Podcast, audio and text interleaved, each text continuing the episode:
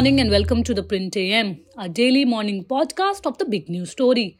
This is Neelam Pandey, Senior Associate Editor at The Print, and today I will tell you how Congress MPs separate nation for South India remark saw heated discussion in Rajya Sabha Friday with the Bharatiya Janata Party demanding action.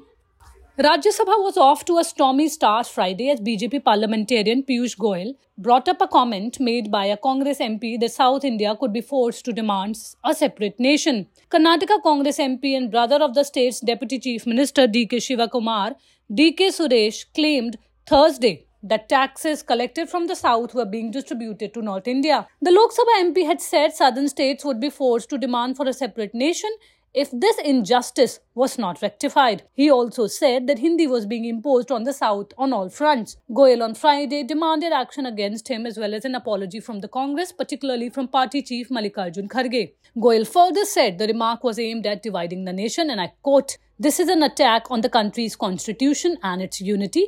The Congress should clarify if it endorses this thought. Does it want to split the country into North and South India? Unquote. Responding to Goyal, Kharge pointed out that Suresh was not a member of the Rajya Sabha and that the matter should be discussed in the upper house. However, he was interrupted by Chairman Jagdeep Dhankhar, who asked all the parliamentarians to reflect and pointed out that if any allegation was brought against a Lok Sabha member in the Rajya Sabha, a notice was required to be given to the chair. However, Goyal persisted and said opposition leader of the House, Kharge, has still not condemned the statement. He pointed out this shows that the Congress is not against the views of DK Suresh.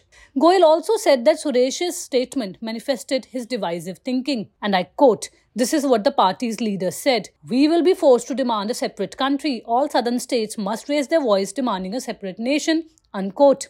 He further pointed out that the remark insults the country's constitution as well as the unity and the integrity of the country. He also pointed out that the remark was made in Kannada.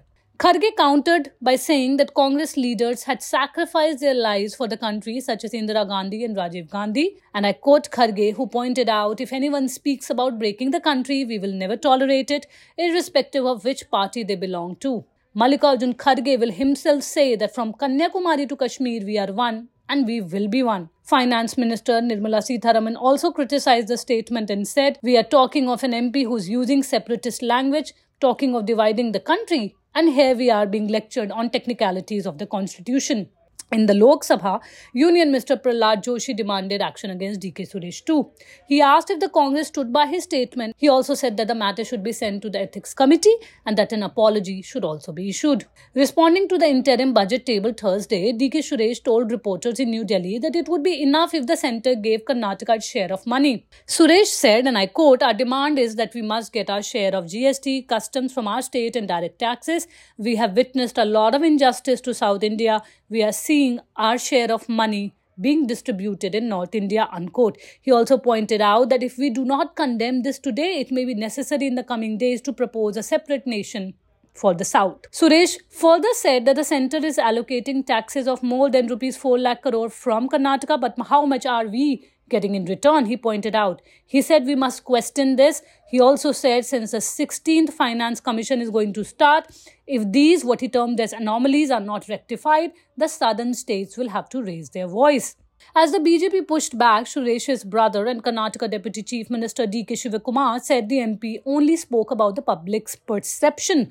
Karnataka Chief Minister Siddaramaiah tried to assuage the controversy by saying that a separate nationhood to South India could not be asked for. Sovereignty should prevail, he said.